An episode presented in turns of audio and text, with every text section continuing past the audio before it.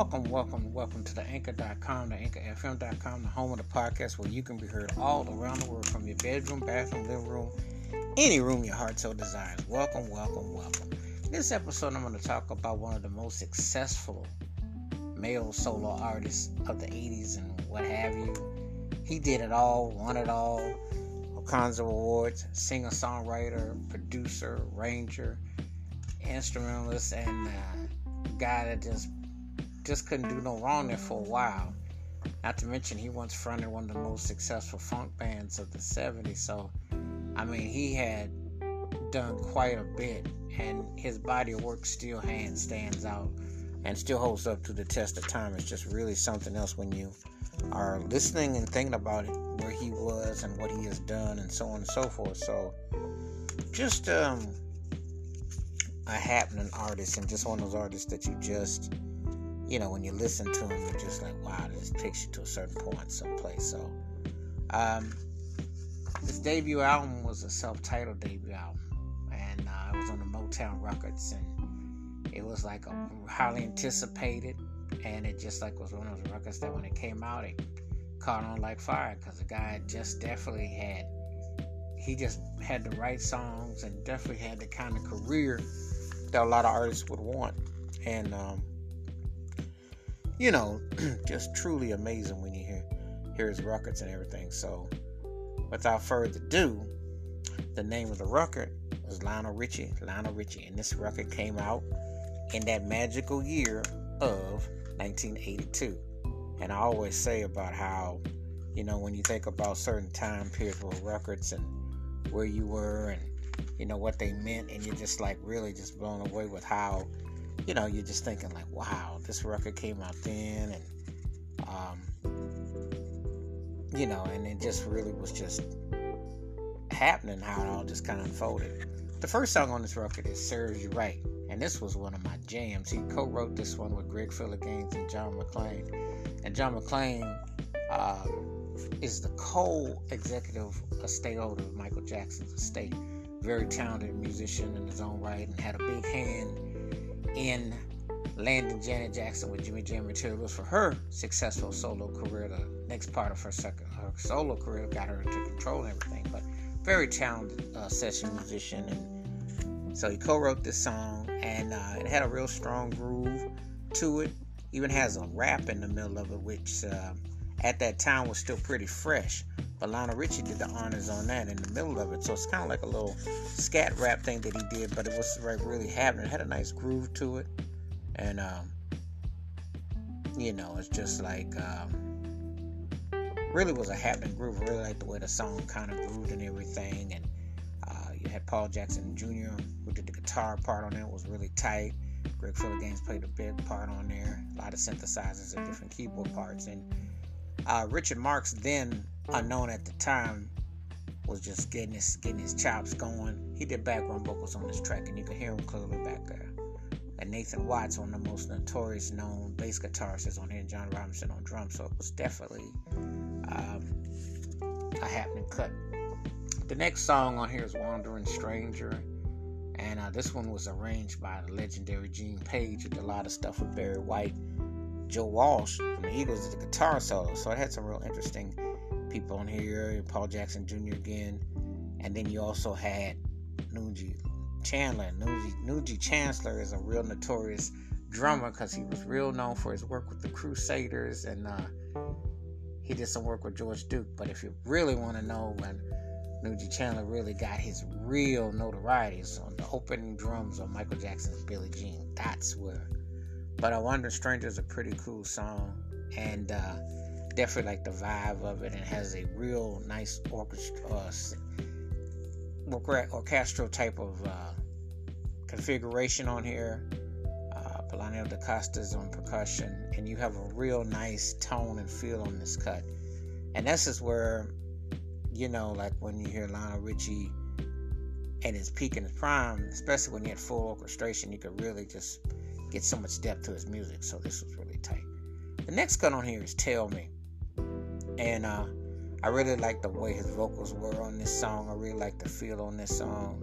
Again, he worked with his long term co-producer and arranger James Anthony Carmichael, who did a lot of stuff with the Commodores and also with Atlantic Starr. But him and Lionel Richie together were uh, really on point here. And um, David Cochran, who also did stuff on the Commodores stuff, is playing guitar and synthesizer stuff on here. And Jimmy Connors, the tennis player, does the background vocals on here. But Tell Me has a very distinctive tone and feel to it.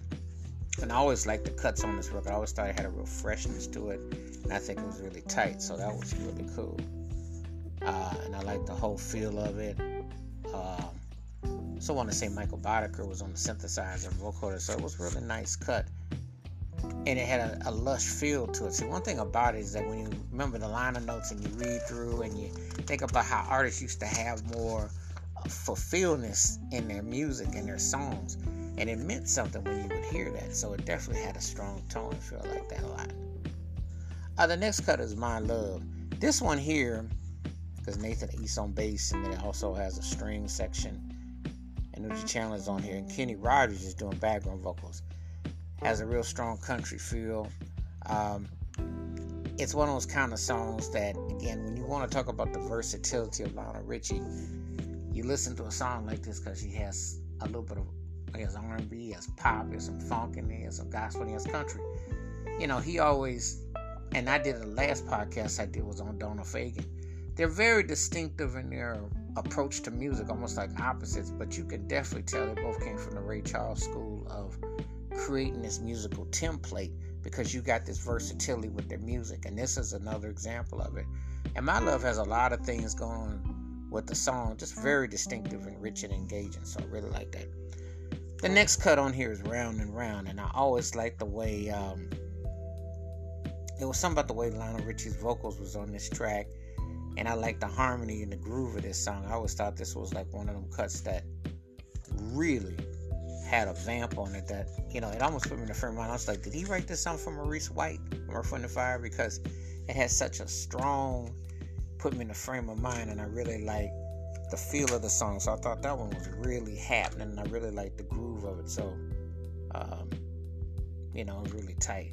The next cut is Truly, which was a big solo hit for him, Grammy Award winner. And it just, it was like a lush, slow cut that just went into, you know, he was able to write these kind of songs, which, period, which are still amazing because, you know, you have to be able to connect pen to paper and to the audience. And he did it, you know. So, you know, when you can write, you can write. And that was an incredible, uh, incredible song. The next song on here, and see, this is how talented he is, because when you're going through these records and you're, you know, putting everything in memory and mindset, you get to "You Are," which is arguably was the, the jewel of the album, and it was such a big song. And this song hit on R&B, pop, and adult contemporary radio. And love the background vocals, love the feeling of the song. Um, love the vamp of it. Just was one of them songs that just had a very distinctive rhythm. I like the I like the change, you know, how the how the bridge goes in the song. I really like the you know, the way he he had a certain type of way he would just these songs just had a way of life about them. You know, and then when you hear the strings and you hear the whole tone, you know, when he says, Maybe you're fine.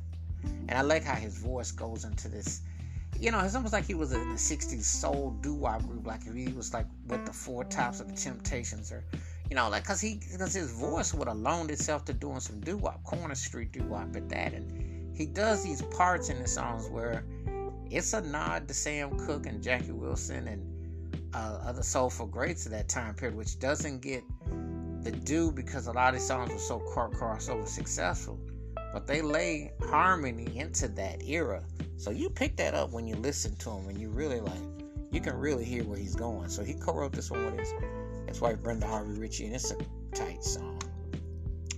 The next one, "You Mean More to Me," which was a um, him on the piano, was a pretty straightforward, um, very moving, very tender song, and just had a very distinctive feel and tone about it.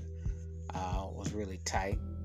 And the next cut was just put some love in your heart again another straightforward song and he again arranged again by gene page and had a full orchestra uh, orchestration tone and feel was really tight and then the last two tracks on here are endless love which was a demo but he produced, Lionel produced it, arranged by Gene Page. It was the demo.